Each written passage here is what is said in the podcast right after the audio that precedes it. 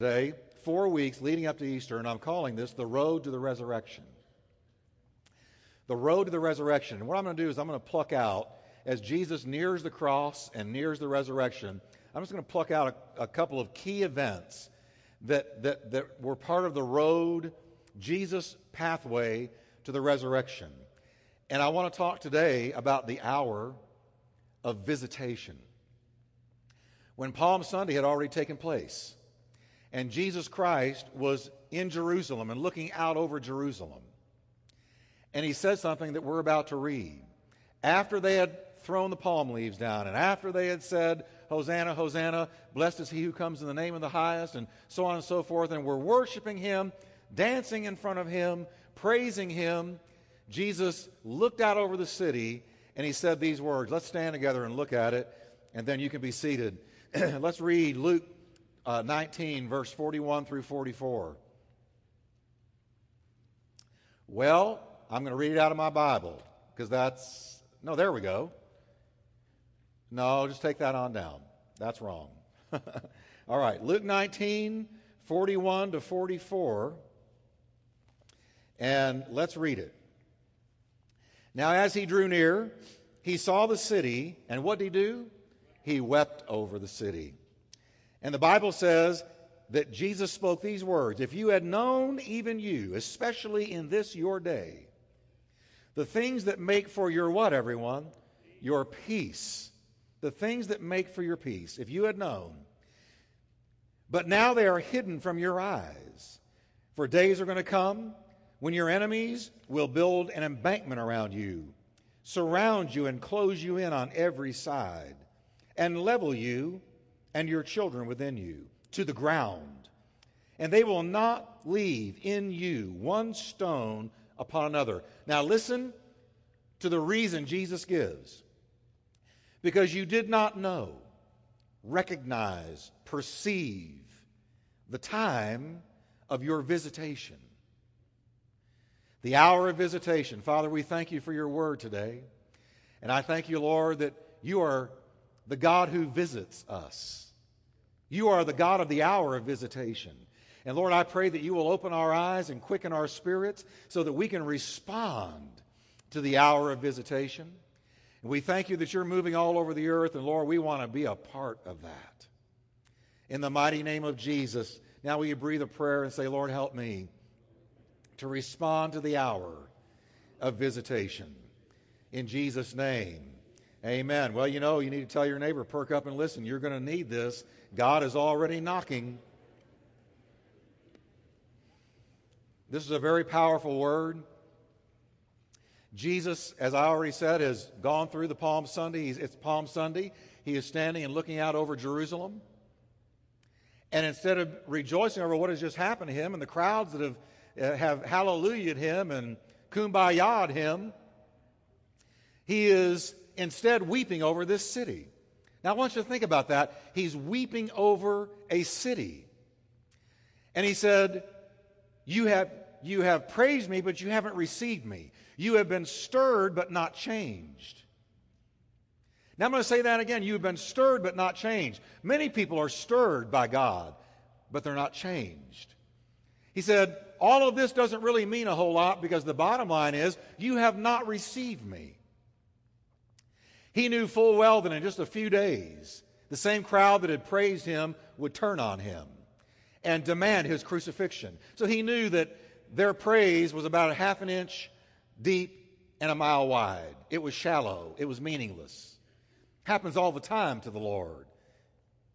Now, he said, You didn't know the time, you didn't recognize the hour of your visitation. That word time is a word that means an appointed time or an opportunity. You did not recognize, Jerusalem, the opportunity that God has given you. You have been visited by God. You have been, you have been approached by the Almighty. And you didn't recognize it. You didn't respond to it. You didn't take advantage of it. And so, woe to you because I came to heal you. I came to give you peace. I came, I came to deliver and set you free. Jesus was saying to them, You did not recognize the appointed time of your visitation. That is, when God was visiting you, the time in which God showed himself gracious towards you and offered you salvation through his Son. You didn't recognize the hour of visitation. Now, I found what I'm about to share with you very interesting. And I did not know this. But this word visitation is from a Greek word called episkopos. And it's where we get the word bishop. It's where the, the name Episcopalian church comes from. Episkopos means oversee, to oversee something. Like I'm looking out over you right now. I'm overseeing you. Episkopos. But it also means to be scrutinized or to be inspected.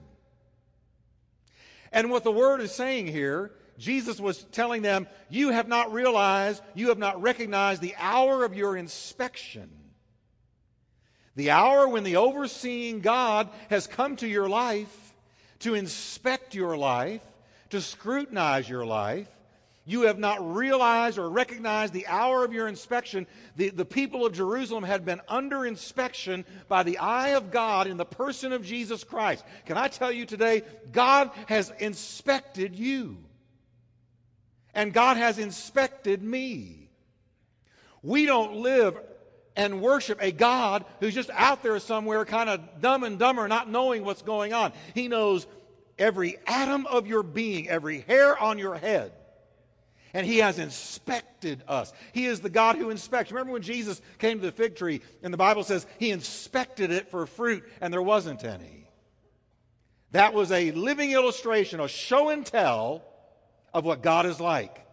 God will come up to you and me.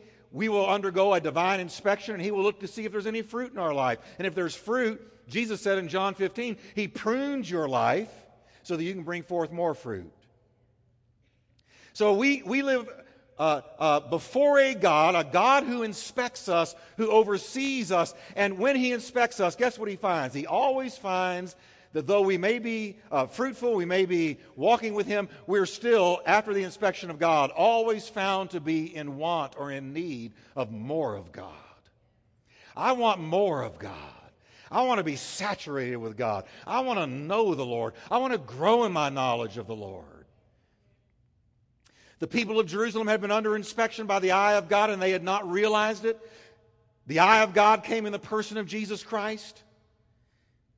And I want you to understand that there are times, there are special seasons, and there are moments in our life when God comes as the overseer, as the inspector, and he scrutinizes our life. This is nowhere better illustrated than when Jesus spoke in Revelations 3:20 and he said, "Behold, I stand at the door of your heart and I knock." And if any man hears my voice and opens the door, that is a picture of opening your heart to him and opening your life to him so that he can bless you. I stand at the door and I knock, and if any man hears my voice, and what's he doing? When somebody comes knocking on your door, you say, Well, we've got a visitor. Somebody's knocking on our door and you look through the window or you look through the peephole and you see who it is, or you say, Who is it? And we have been taught in the Bible that if it's the enemy, we are to tell the enemy, We rebuke you in the name of the Lord Jesus Christ and by the blood of the Lamb. I will not open the door to you. But if it's God, we are to open the door because Jesus said, I have come to you, I have visited you to bring you peace and to bring you healing. Listen, anytime God comes knocking, it's good news. It is good news. He said, If you open the door to me, I'll come in and we will share a meal together as friends. In other words, you can enter into a relationship with the living God. A relationship. Jesus called it a friendship where he will talk to you and you will talk with him. I'm so thankful for the Lord. I'm so thankful that this week I was able to, talk to him and he talked back to me. He said, God talks to you? He talks to me through his word every day. And from time to time, he nudges my spirit and speaks to me in my spirit. Absolutely. If the devil can talk, you tell me God can't talk?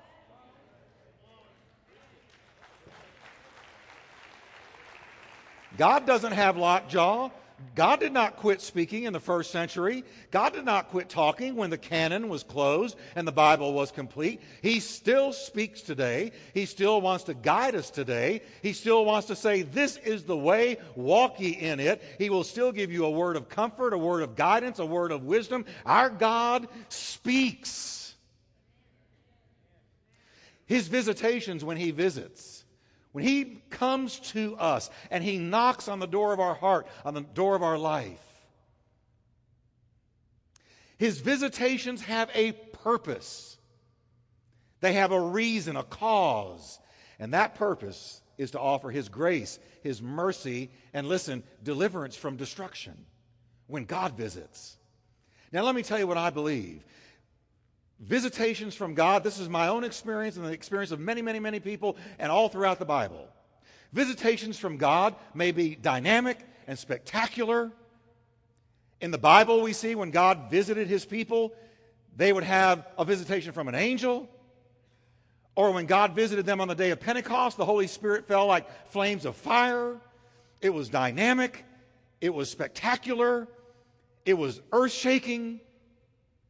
Sometimes visitations are that way. I've had a couple of those in my life by the mercy and grace of God. A dynamic, spectacular visitation, or they may be quiet, they may be subtle. God comes and He speaks to you in that still small voice. He eases up carefully and, and softly, walking on cat's feet. And He speaks to your conscience, He speaks to your heart. And somehow, some way, you know that God is trying to say something to you. You know that God is trying to speak to you. How do you know? You just know in your knower. You know. God is able to make himself real and vivid and present. Whichever way he chooses, spectacularly or subtly and softly, divine visitations are real and awesome in their importance. And I believe that divine visitations are happening all over the world, and there's a divine visitation here. Oh, and we need to pray for divine visitations. We need to pray for the hour of visitation. I tell you, Jesus is near right at the door, and you, you think the Holy Spirit isn't out there working every single moment of every day. And thousands and thousands and millions are being ushered into the kingdom of God. And they are having hours of visitation. I stood in Haiti a few weeks ago 40,000 people with nothing in this world, not a dime to their name, in rags, living in metal huts in the side of hills with, with, with blankets as their door. And yet, I saw 40,000 worshiping God, singing, I'm desperate for you. I saw that God is moving all over the world. We have heard so many testimonies of Muslims in Muslim nations where you can't go preach the gospel who have had visitations, who have had visions of Christ appearing to them and saying, I am your Savior, I am the way. And they repent based on a visitation that God gives to them without a human witness. And I believe that. I tell you what, you can't keep God out. You can't keep a good man down. Lord, I'm about to go into Easter already. You can't keep a good man down. Jesus never preached a good funeral, he always raised them from the dead. And he was the visitation of God. Jesus wept over Jerusalem because he knew that because they had missed their hour of visitation, they were in trouble. Now, I'm going to give you several reasons why God gives us an hour of visitation. Here are several reasons. The first one, and the most important one when God visits an individual, he will initially visit so that they will come to him and be saved. I believe that every person on earth, I don't care where they are, who they are, what they know, what they don't know, Every person on earth is visited by God at some time in their life. Either through their conscience, which God put inside of you, through the testimony of creation, or somebody shares the gospel. But with one of those three, every person on earth will receive a visit from God. He will nudge you, nudge your conscience, nudge your mind, bring the reality of His presence to you. Because our God is fair. He will not allow anyone to perish without giving them a chance. He's a good God, a loving God. Read Romans 1 and 2 if you have a question about that, because Paul talks about the testimony of your conscience and the testimony of creation. Every human being has it. Jesus was offering himself to the people of Jerusalem as Savior. He came to his own people, the Jews. And John sadly reports about the hour of visitation when God Himself, wrapped in skin, appeared before them, began to teach them, raise the dead, cast out devils, heal the sick, walk on water. John says he came into the very world he created, but the world did not recognize him. He came to his own people, the Jew, and even they rejected him. The most important visitation a person will ever receive in this life is the knocking of God on your heart with the offer of salvation. Hear me on this one. You must be saved. And I'm going to be bold today. Muhammad never said he came to save you, never said he died for your sins. Buddha did not die for your sins. Krishna did not die for your sins. Zoroaster did not die for your sins. There is only one who died for your sins, and there's only one road to salvation, and it is the Lord Jesus Christ. You say, well, Pastor Jeff, that's narrow. That's exactly right. It's a narrow way. But nobody else spilled their blood for you. Nobody else took your place on the cross. I tell you, look at the cross and there is your healing. Look at the cross and there is your direction. Look at the cross and there is your deliverance. Look at the cross and there is your salvation. Look at the cross and there you see how much God loved you.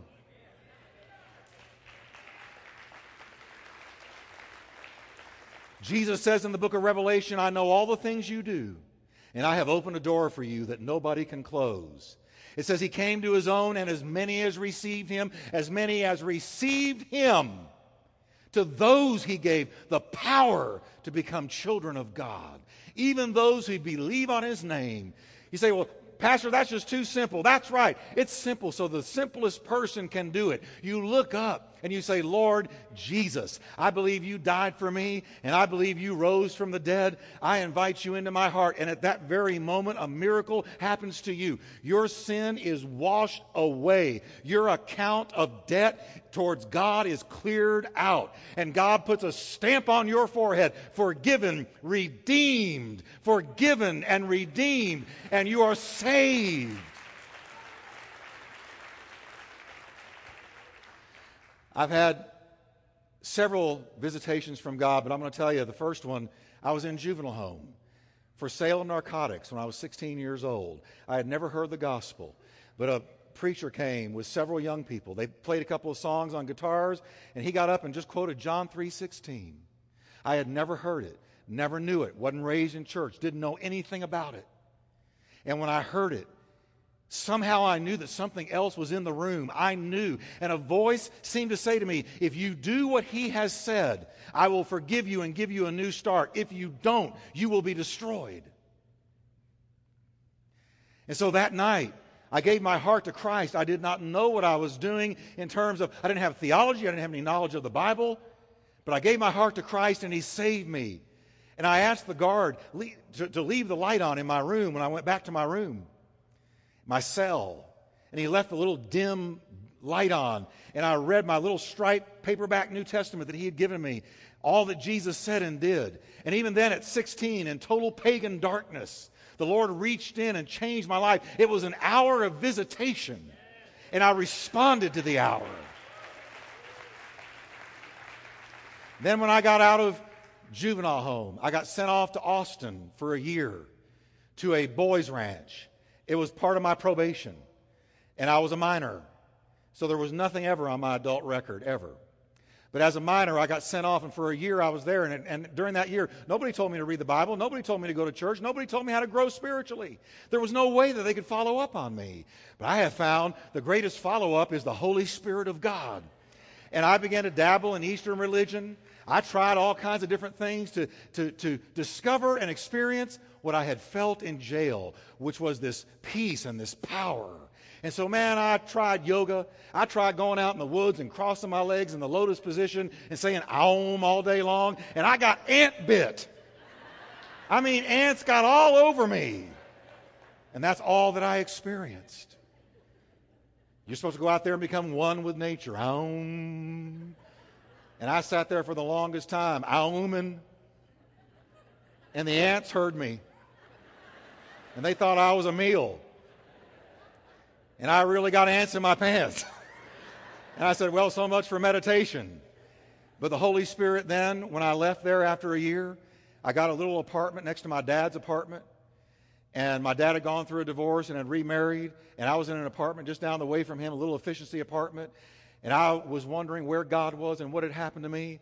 And a knock came on my door one day, and it was two of my old drug friends. And they said, Hey, you want to come with us tonight to a Bible study? And I said, A Bible study? They were carrying a Bible. They had that smile on their face and that look in their eye that when you're lost, you recognize from 10 miles away. And I said, Well, I don't know. I, I, you know, I'll think about it. And I shut the door. And when I shut the door and they walked away, I turned around and there was another presence in the room.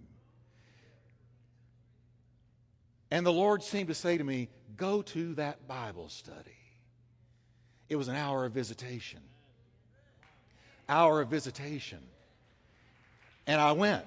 And that night I went and I saw young people like me, long hair, wire rim glasses, skinny, blue jeans, bell bottoms, the whole bit, worshiping Jesus with tears running down their cheeks. And I prayed a dangerous prayer. I said, God, if you'll give me that, I'll give up anything. He said, Say that one more time. You ever hear God say that? Say that one more time. And I said, Lord, if you'll give me what they have. And right then the power of God hit me. You say, Well, Pastor Jeff, are you about to get Pentecostal? I've, I've been Pentecostal a long time. A long time. I believe we need Pentecost at any cost. Amen? And, and, and it came on me. And suddenly I was overwhelmed with a sense of the love of God. I can't describe it to you. It was like somebody opened up the top of my head and liquid love was poured down into my spirit. And I couldn't stay in that prayer circle. I broke out went out into the front yard. This was at a house. And Jesus just filled me, baptized me, whatever you want to call it, in the Holy Spirit. And within a year, I was preaching and teaching the Word. It revolutionized my life. And, and, I tell you, honestly, standing before you, I am what I am by the grace of God. That's it. I am what I am by the grace of God. We serve a God who's powerful. He can change a life. He can do for you in an hour what psychiatrists can't do for you in a decade. He's powerful. His spirit is powerful. I mean, who was I? What was I? I hadn't gotten past the ninth grade in high school. I didn't know anything about the Bible. And yet the Holy Spirit came upon me, and I learned to play guitar just so I could sing songs to Jesus in the quiet of my apartment. And within a year, I knew I was called to preach, knew that I was called to teach. Been doing it ever since, and I, and I can't wait to do it more. I'm going to do it until I drop.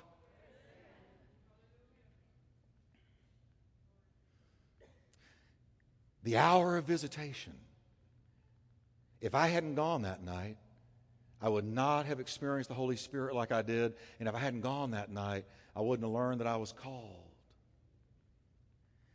We respond in the hour of visitation, and He comes to save us. Now, a second reason we experience a visitation from God, a visitation from God, is deliverance from danger. I want you to listen to me on this one.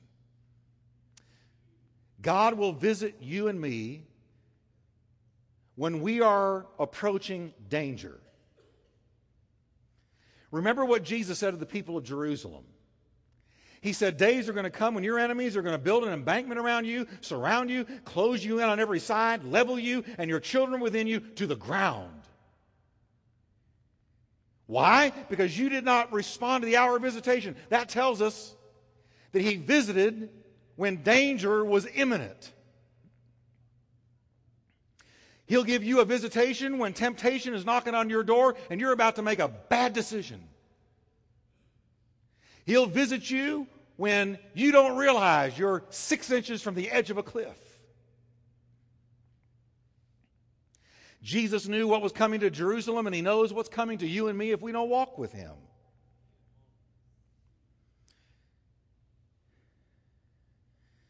He knew what was coming to the Jewish people and tried to save them before it came. He predicted armies besieging the city. Great calamity would fall on the people with multiple casualties. 70 years later, it happened. I quote a historian The Roman legions surrounded the city and began to slowly squeeze the life out of the Jewish people. By the year 70 AD, the attackers had breached Jerusalem's outer walls and began a systematic ransacking of the city, but it got worse. The assault culminated in the burning and destruction of the temple, the holy temple. Their church was burned to the ground, and it served as the center of their worship, and they had it no longer. And in victory, the cruel Romans slaughtered thousands of people, thousands of Jews.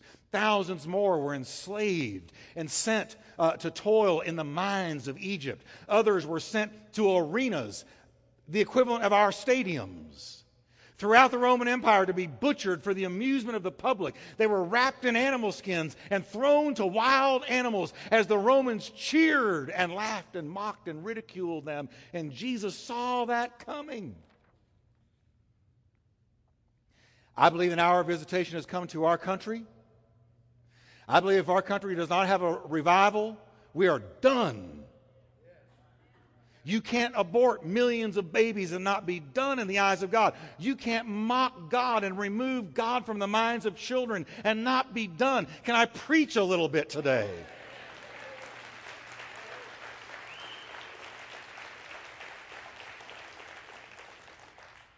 There comes a time when God says, I visited you.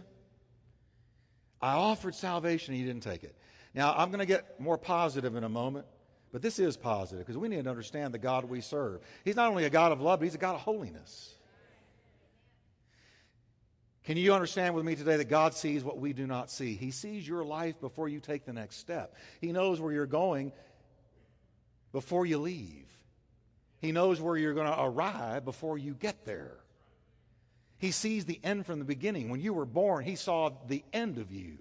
He knows the day you're going to die. He knew the day you were born. You, you, your, your face, your DNA makeup, your personality, you were in the mind of God before you ever were. When His mercy is received, it brings blessing, peace, and safety.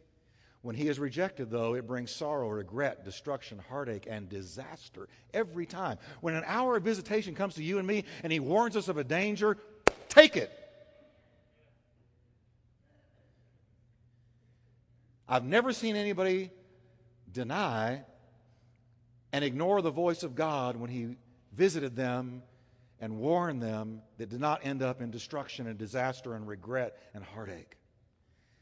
Think about it. This truth of deliverance from danger and judgment is all throughout the Bible. Let me give you a couple of quick examples. In Noah's day, an entire generation received an hour of visitation. The hour of visitation came in the presence and in the person of Noah. He began to preach to them and said, This whole world is going to be covered in a flood. God has discovered. It says, The Lord observed the extent of human wickedness on the earth in the days of Noah, and he saw that everything they thought or imagined was consistently and totally evil. I used to read that and say, Man, that was a bad time. I think we're in the same time where the imagination of men teenagers, even children, is getting evil. That's why we teach your children when they're when they're yay high.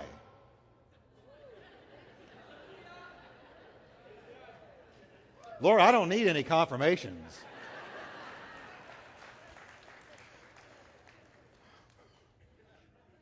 Everybody say, Oh, me.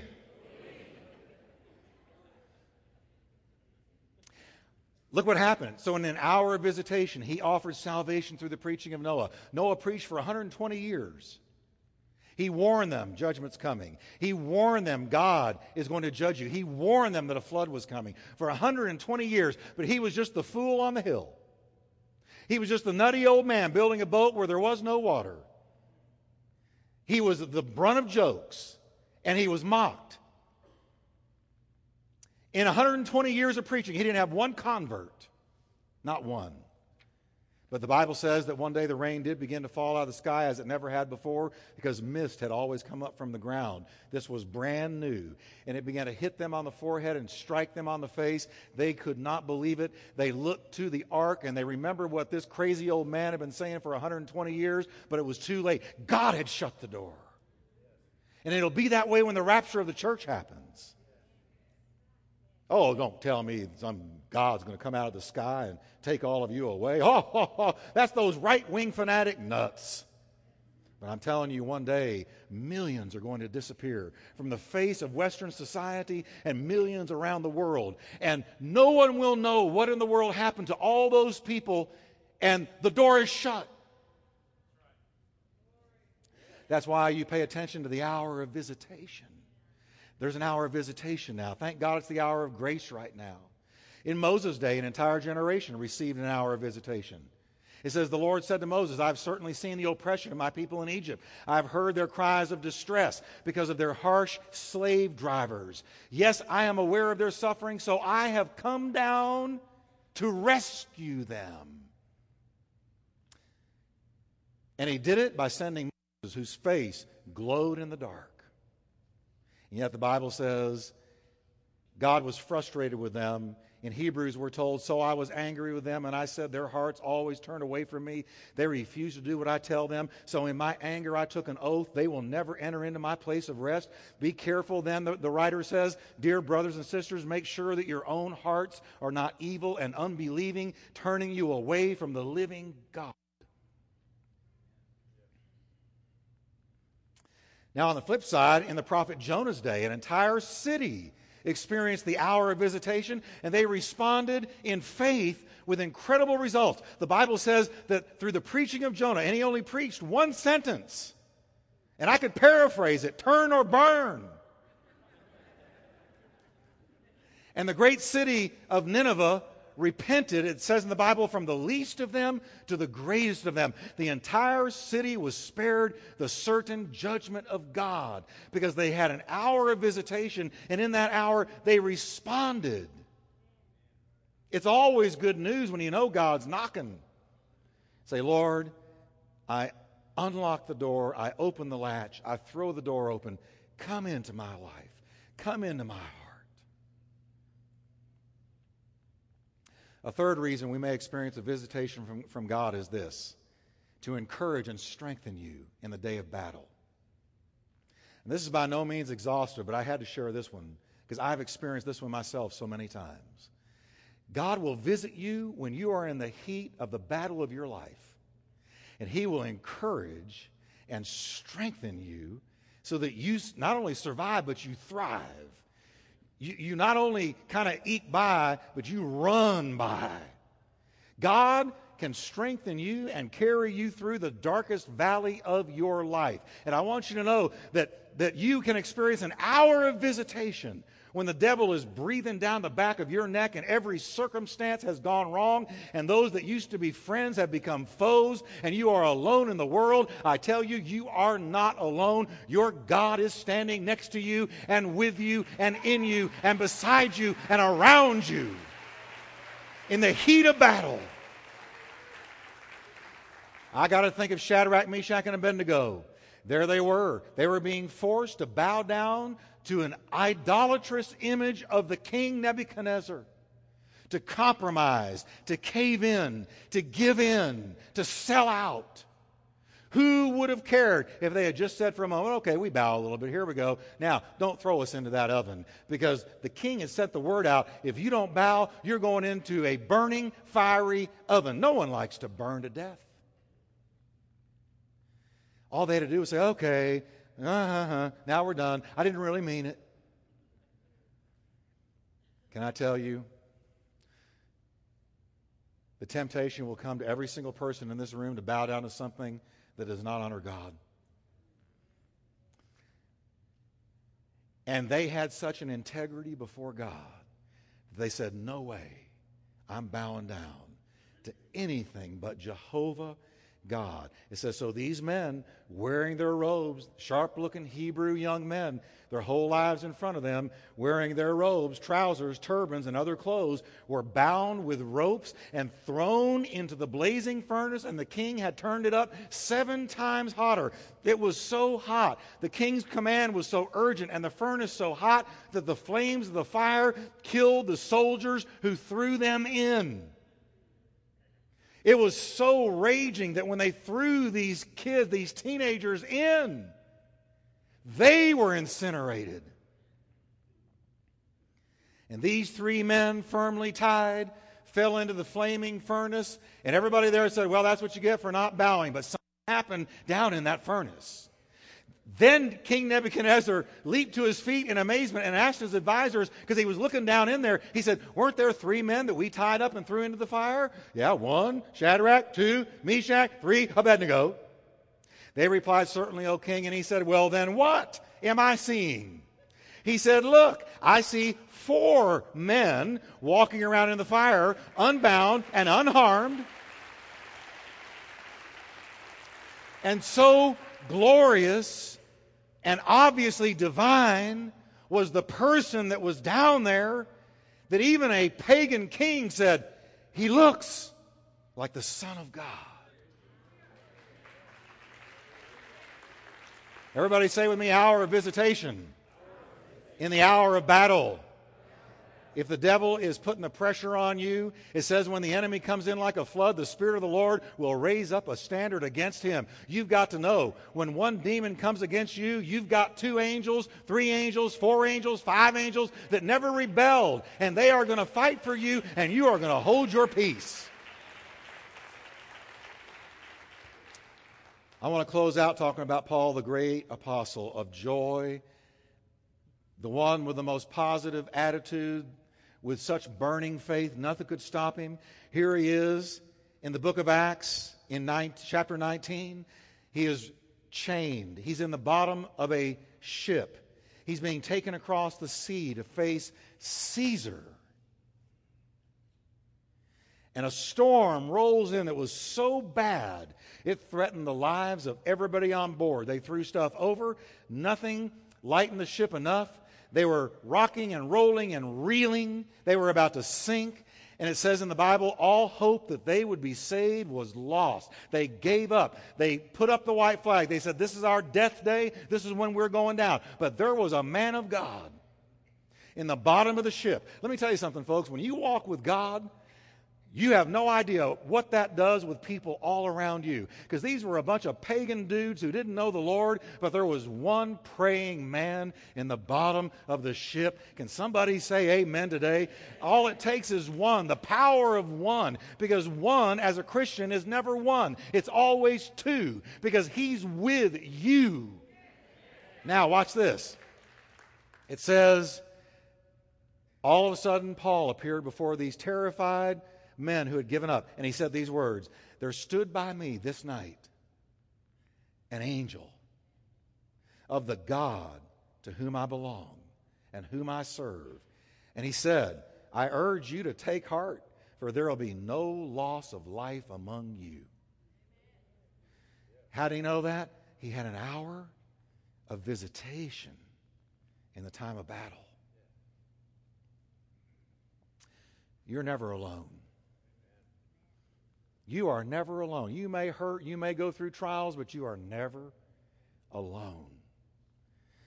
There is an hour of visitation to be saved. There's an hour of visitation to deliver you from danger. There's an hour of visitation to strengthen and encourage you in the hour of great battle. Thank God for the hour of visitation. Can we stand today?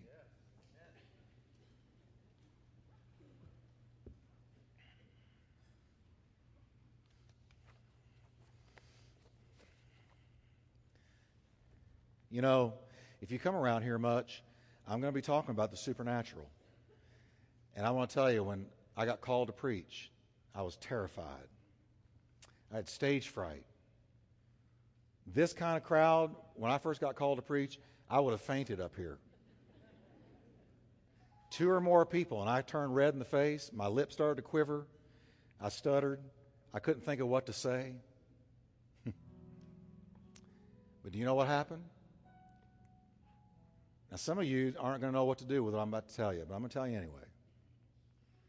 The night before I went to preach the first time, I had an angelic visitation. I experienced an angelic visitation. You say, You saw a creature with wings? No. I saw a shining, bright light, so bright I had to shut my eyes. And you know what I know? He strengthened me and did something in me so that when I preached, people got touched. And it's totally apart from me. It's just what God does. You say, Well, are you saying you're special? No, I'm saying I'm common. Are they not all ministering spirits sent to minister to those who are to be heirs of salvation? Every heir of salvation in here, raise your hand. Well, an angel has probably ministered to you and helped you, and you don't even know it. But that's what the Bible says. I want to pray with you today. Can we bow for just a moment of prayer? Say, well, Pastor Jeff, I don't know that I have really been born again, and I want to know for sure today. See, this is an hour of visitation for you. You may not have another one like this. But right now, God's here in this place, and He wants to touch you. You may have never turned to Him and said, Lord, forgive me. Come into my heart and be my Savior and Lord. And you need to today.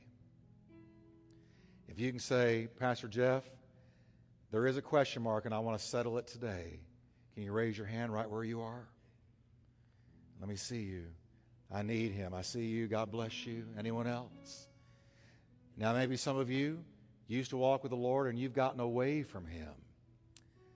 And the Lord's already been knocking on the door of your heart, calling you home. And you know what a perfect time to do it right now today. God wants you to make peace with him. You can say, Pastor, I want to walk with him like I used to. I want to get with the Lord like I used to with all of my heart, would you raise your hand right where you are? I want to come home. God bless you. Many, many people. I'm going to ask you, as we just play, we're not even going to sing, we're just going to play lightly. I want you to slip out from where you are, and I want you to come down to this altar and let me pray with you. Come right now. I'm going to wait for you. The Lord is calling you. Say, why do I have to come down there? Everybody that Jesus ever dealt with in the New Testament, he did it in front of people.